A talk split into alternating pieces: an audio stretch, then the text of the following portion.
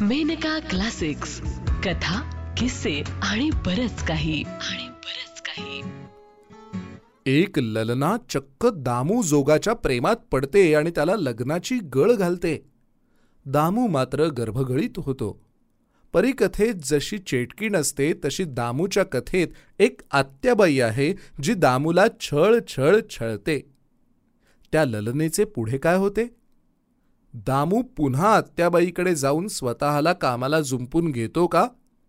आत्याबाई असं कोणतं कारस्थान करतात?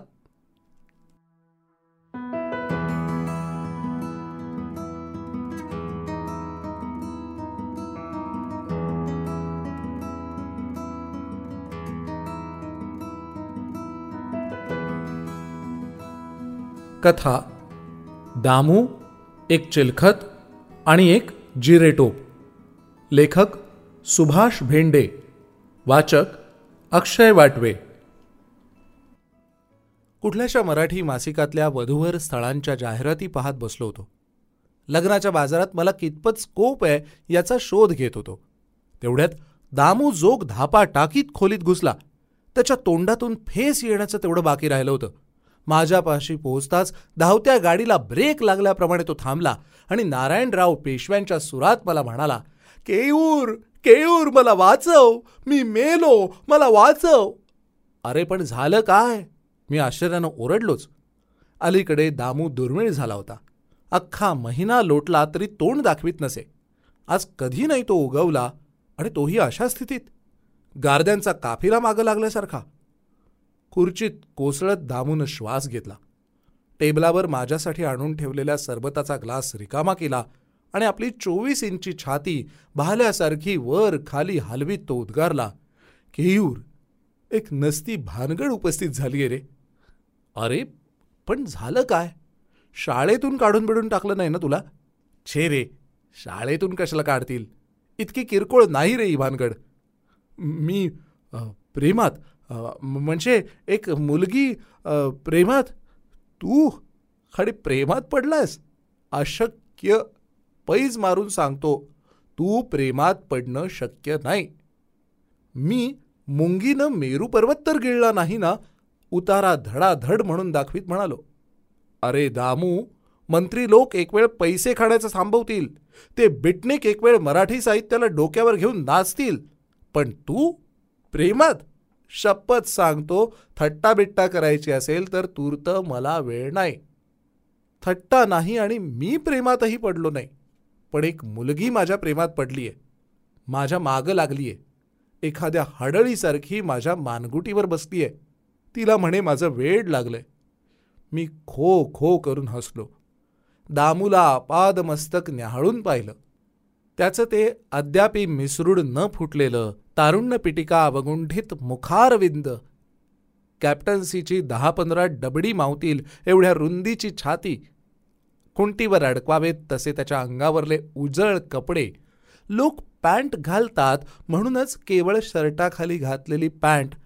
खरोखरी बुजगावणं म्हणून शेतात दामूला उभं केलं असतं तर त्याच्या पिंगट केसात चिमण्यानी खुशाल घरटी बांधली असती. थोडक्यात बुजगावणं म्हणून सुद्धा त्याचा उपयोग नव्हता. या ग्रहस्थावर एक मुलीसारखी मुलगी चक्क प्रेम करते. नुसतीच प्रेम करत नाही तर त्याच्यासाठी वेडी होते. त्याच्यावर जीव टाकते. आम्ही इथं वर्तमानपत्रातल्या जाहिराती पाहत असतो वधूवर स्थळांच्या. पण म्हणतात ना मजनू को देखो लयला की आंखों से. दामू तू शुद्धीवर आहेस ना? तुला खरंच वाटतं का की ती कोण मुलगी तुझ्या प्रेमात पडलीय? भगवद्गीतेवर हात ठेवून सांगतो हवं तर पण ती तुझी केवळ कल्पना नाही कशावरून? हा? हे केयूर साठ्या. एवढा मला बुद्धू समजू नकोस हा? शाळा मस्त आहे म्हणून काय झालं हा? एक मुलगी उद्या तुझ्याकडे आली. तुझ्या खनपटीला बसली आणि स्वतःच्या तोंडानं सांगू लागली की केयूर माझं तुझ्यावर प्रेम आहे. रात्रंदिवस तुझ्याशिवाय मला काही सुचत नाही. तर ती काय नुसती कल्पना? हा? दामू दात ओठ खाऊन विचारता झाला तू म्हणतोयस ते खरं आहे रे बाबा. मी उसासा सोडीत कबुली दिली. खरंच केयूर मी काय करू सांग? मला काही सुचत नाही. आता वाटतंय उगाच आत्याबाईचं घर सोडलं. तिथंच राहायला हवं होतं. म्हणजे ही बला माझ्यावर आलीच नसती. मी खोलीत एकटा राहतोय हे पाहून त्या बयेनं माझ्या असहाय्यतेचा फायदा घेतलाय. तो कळवळून म्हणाला हरिभाऊंच्या काळात असतात तसे चाणाक्ष वाचक. आजकाल विशेष आढळत नसल्यानं हे आत्याबाईचं प्रकरण नीट सांगणं आवश्यक आहे. वाचक हो आणि श्रोते हो सुद्धा. थोडा वेळ आपण दामूला कळवळत सोडू. ही आत्याबाई म्हणजे दामूच्या वडिलांची विधवा चुलत बहीण. मुलींच्या मराठी शाळेत हेडमिस्ट्रेसचं काम करणारी. आता हेडमिस्ट्रेस आहे असं सांगितल्यावर तिच्या ऐसपैस अंगयष्टीचं वर्णन करण्याची गरज नाही आणि विधवा आहे हेही नमूद केल्यावर तिच्या चिडखोर स्वभावावर दहावीस ओळी खर्ची घालण्याची आवश्यकता नाही. दामू सांगलीला बी ए बी टी झाला आणि त्याच्या दुर्दैवानं आणि त्याच्या आत्याबाईंच्या सुदैवानं दामूला पुण्यात नोकरी मिळाली. शिकवण्या करून आत्याबाईंनं आपल्या दोन्ही मुलांना शिकवलं होतं आणि दोघांना चांगल्या नोकऱ्या लागून ते पुणं सोडून दूर गेले आणि प्रौढ वयात एका दूरच्या नात्यातल्या बालविधवेसह पुण्यात राहण्याचा दारुण प्रसंग आत्याबाईंवर ओढवला. पण सोट्या म्हसोबा दामूच्या रूपानं तिच्या सहाय्याला धावून आला. धाकट्या मुलाला भिलईला नोकरी लागली. त्यापूर्वी एकच आठवडा दामू पुण्यात येऊन आत्याबाईंच्या घरी डेरे दाखल झाला आणि आत्याबाईनं सुटकेचा निश्वास सोडला. बसल्या जागी तिला एक घरकाम्या रामा फुकटात मिळाला. वरून जेवणा खाण्यासाठी दामूच्या पगारातला अर्धा हिस्सा आत्याबाईंच्या पोस्टातील खात्यावर जमा होत असे तो वेगळाच. एवमच दामूच्या खडतर आयुष्याला सुरुवात झाली. पूर्वजन्मी दामूनं आत्याबाईला कुठेतरी कामावर जुंपलं असलं पाहिजे. म्हणूनच त्याचा सूड ती या जन्मी दामूवर उगवत होती. एखाद्या कोळिणीच्या जाळ्यात आपणहून माशी सापडावी तसा दामू आत्याबाईच्या तावडीत सापडला. दामूला घरचं अन्न मिळतंय म्हणून त्याचे आईवडील खुशीत होते आणि इकडे दामू मात्र दिवसेंदिवस वाळत चालला होता. वास्तविक आणखी वाळायची दामूची छातीच नव्हती तरी पण तो वाळत होता. यावरून आत्याबाईच्या प्रभावी व्यक्तिमत्वाचा साक्षात्कार माझ्या प्रिय वाचकांना व्हावा. दामू माझा बालमित्र. माझ्या मागोमाग तो पुण्याला आला म्हणून मी संतोषलो. शाळेत असताना त्याच्या वहीतील गणित पाहून मी गृहपाठ नि वर्गपाठ तयार केले होते आणि दोघांनीही त्यामुळं मास्तरांचा मार बरोबरीनं खाल्ला होता. सिनेमे कोणते पहावे झाडावर कसं चढावं आदी महत्त्वाच्या गोष्टींचे वस्तुपाठ मी त्याला देत असे. आता पुण्याला पुन्हा आमची जोडी जमणार होती. पण आत्याबाईंच्या नजरकैदेत सापडलेला दामू माझ्या वाट्याला येईनासा झाला. माझ्याकडे आपण होऊन येण्याची गोष्ट तर सोडाच. जेव्हा जेव्हा मी त्याच्या घरी जावे तेव्हा तेव्हा स्वारी कामात. केव्हाही गेलो तरी दुधाची तपेली घेऊन दूध आणायला डेअरीकडे निघालेला किंवा पिशव्या घेऊन भाजी आणायला चाललेला. घरात असलाच तर हेडमास्तरीणबाईंच्या वया तपाशीत बसलेला असायचा. दामूला स्वतःच्या वया होत्याच त्यात ही भर. वह्या नसल्या तर त्या बालविधवा म्हातारीच्या कमरेत भरलेली उसण तिच्या कमरेवर उभा राहून सहील करण्याच्या कामगिरीत तो गर्क असायचा. हे काहीही नसलं तर शेवटी नळाला कळशा लावून माडीवर नेण्याच्या कामाला स्वारी जुंपलेली असायची. बरं एवढं काम करून खायला प्यायला भरपूर असावं तर तेही नाही. दोघी विधवा जपजाप्य असायचीच. ती म्हातारी बालविधवा तर रात्री जेवायचीही नाही. आठवड्यातून चारदा दुपारचं उलीसं राहिलंय ते खाऊन घेऊ अशी आत्याबाईंची सूचना यायची. स्वयंपाक पाणी शक्यतो टाळायचं असा आत्याबाईंचा प्रयत्न असे. शरीराला थोडाफार व्यायाम घडला तर म्हातारपणी आपल्याला संधिवात व्हायचा अशी तिला भीती वाटत असावी. सारांश परिकथातल्या सुंदर मुलीला राक्षसीण जशी छळते तद्वत आत्याबाई दामूला छळत होती. दामूकडे लक्ष द्यायला घरचं कोणी आहे म्हणून त्याचे वडील खुश होते तर मी आहे म्हणून दाम्याचं ठीक चाललंय. नाहीतर पुण्यासारख्या ठिकाणी त्याचे हाल कुत्रा खाते ना अशी आत्याबाईंची भूमिका होती. मधल्यामध्ये दामू तोंड दाबून बुक्यांचा मार सहन करत होता. दरम्यान दामूनं सोट्या म्हसोबाला काय प्रॉमिस केलं कोण जाणे पण तो दामूला पावला खरा. उन्हाळ्याची सुट्टी सांगलीला घालवून दामू पुण्याला परतला तेव्हा त्याच्या शाळेतल्या एका शिक्षकाची बदली झाली होती आणि त्याच्या दोन छोट्या खोल्या दामूला मिळाल्या. माझ्यासारख्या मित्राच्या सल्ल्यावरून दामूनं ती खोली पटकावली आणि आत्याबाईंच्या कचाट्यात सापडलेलं ते मुक लेकरू स्वातंत्र्याचा आस्वाद घेऊ लागलं. अशा रीतीनं सुखानं कालक्रमणा करणारा हा कोवळा शाळा मास्तर आज अचानक घरी येऊन म्हणत होता आत्याबाईंच्या घरी होतो तोच बरा होतो ही नसती कटकट मागं लागली नसती. दामू मोठ्या संकटात सापडला होता खास. हाडा मासाची एक मुलगी दामूच्या वाटेला जाते त्याच्याशी लग्न करणार असल्याची धमकी देते त्याच्यासाठी दिवस रात्र जलाविना मासोळी प्रमाण तडफडते म्हणजे आहे काय हा? मला खरंच वाटेना एरवी दामूच्या शब्दावर डोळे मिटून विश्वास ठेवावा पण या बाबतीत कानावर विसंबून राहायला मी राजी नव्हतो. तुला खोटं वाटत असेल तर उद्या संध्याकाळी ये. शेजारच्या खोलीत बस. तिथं तुला सारं खडानखडा ऐकू येईल. पण ती उद्या येईल कशावरून? मी शंका प्रकट केली. ती कालही आली होती आजही आली होती. म्हणून तिचं येणं जाणं वेधशाळेच्या अंदाजावर अवलंबून नसतं.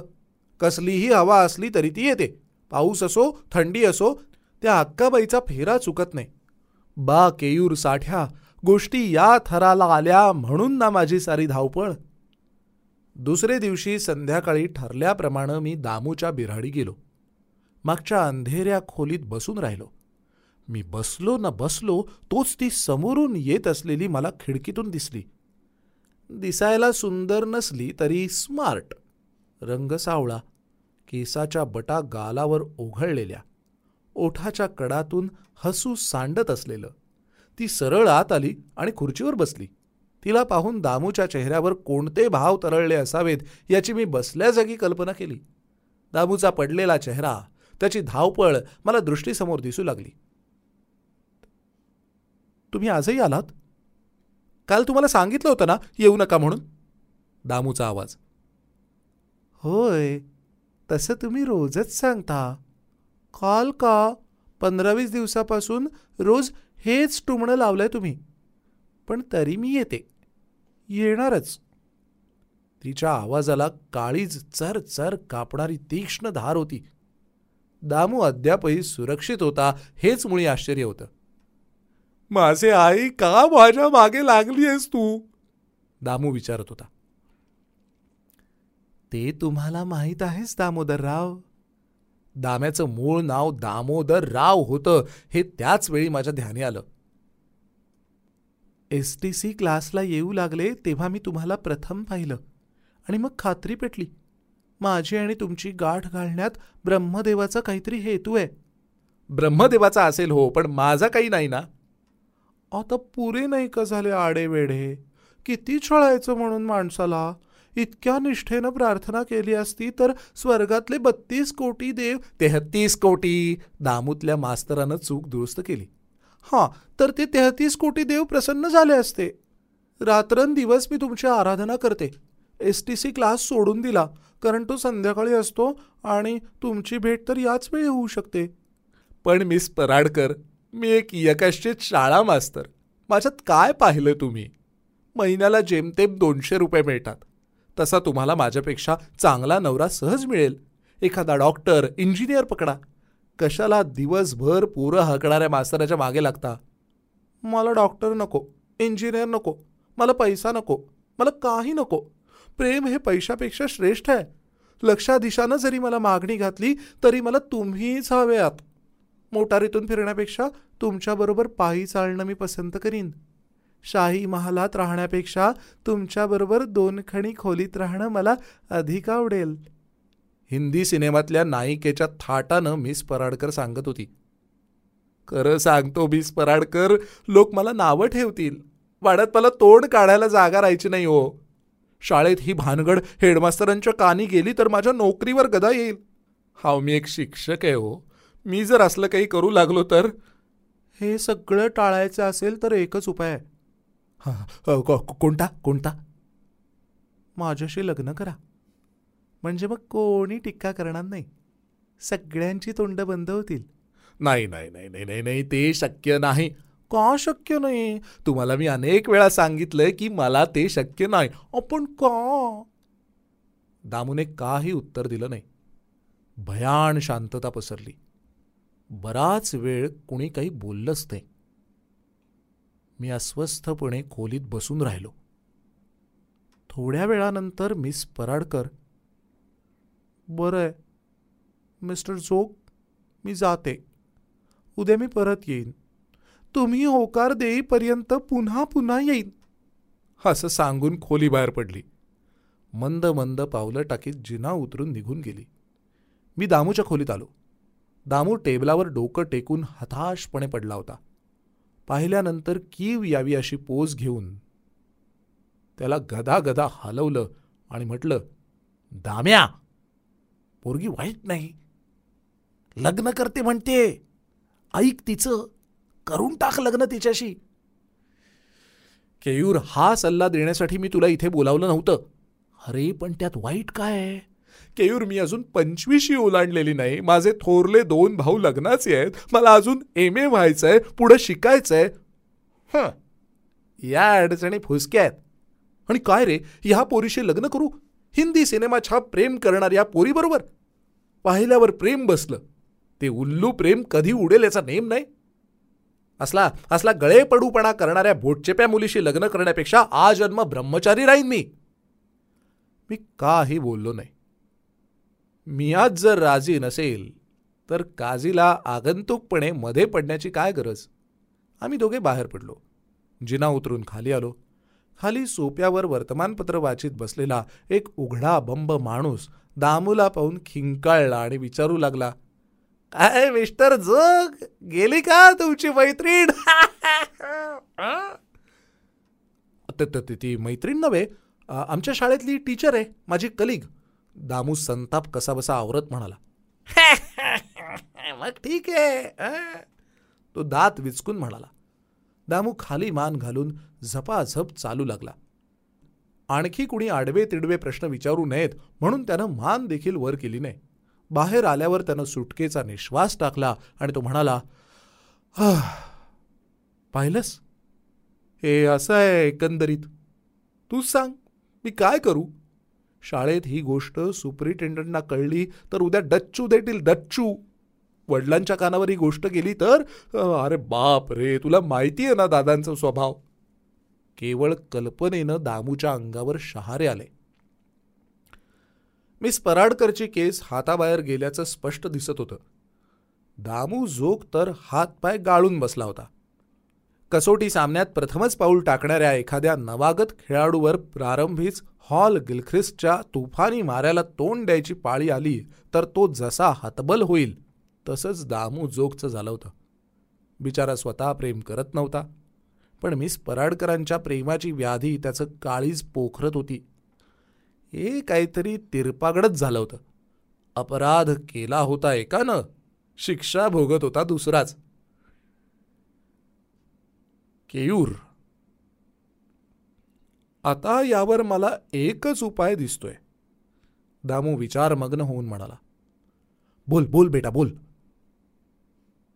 ती खोली सोडायची आणि पुन्हा त्या बाईंकडे राहायला जायचं.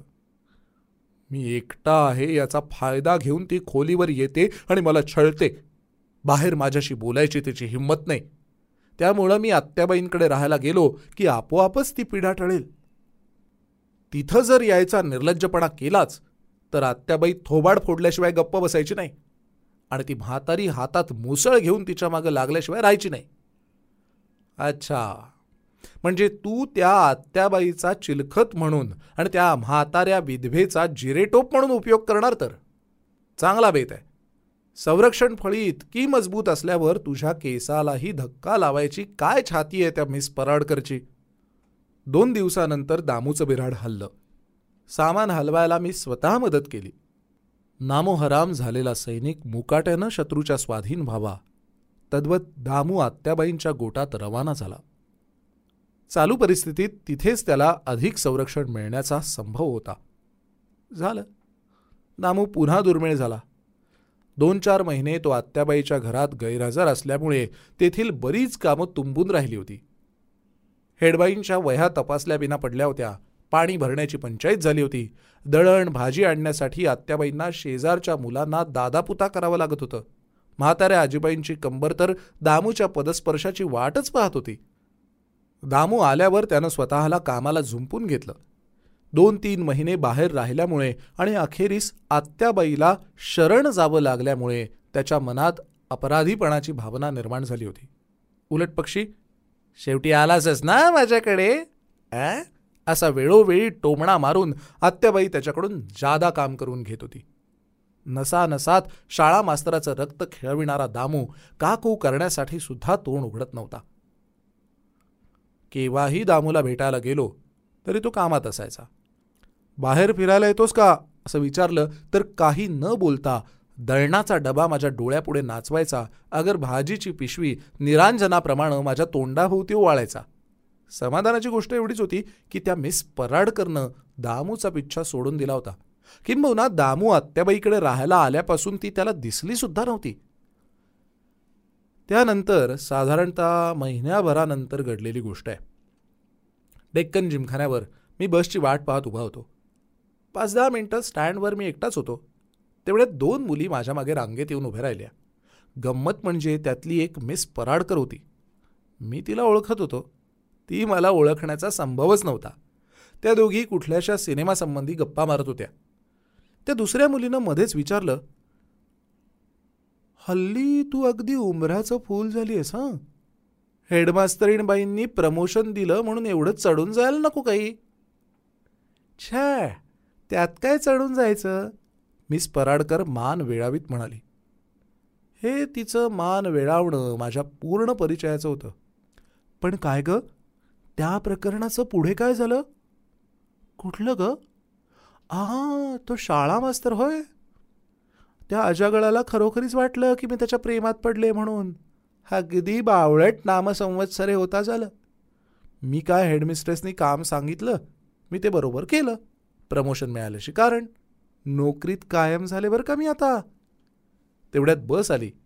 मी चढत नाही हे पाहून त्या खिदळत वर चढल्या. बस भरदिशी निघून गेली. तरी मी तसाच खुळ्यासारखा उभा होतो. आत्ता आपण ऐकलीत सुभाष भेंडे लिखित अक्षय वाटवे यांच्या आवाजात दामू एक चिलखत आणि एक जिरेटोप ही कथा. ही कथा एकोणीसशे चौसष्टच्या जत्रा दिवाळी अंकात पहिल्यांदा प्रकाशित झाली होती. ही मेनका प्रकाशनची दोन हजार बावीसची प्रस्तुती आहे.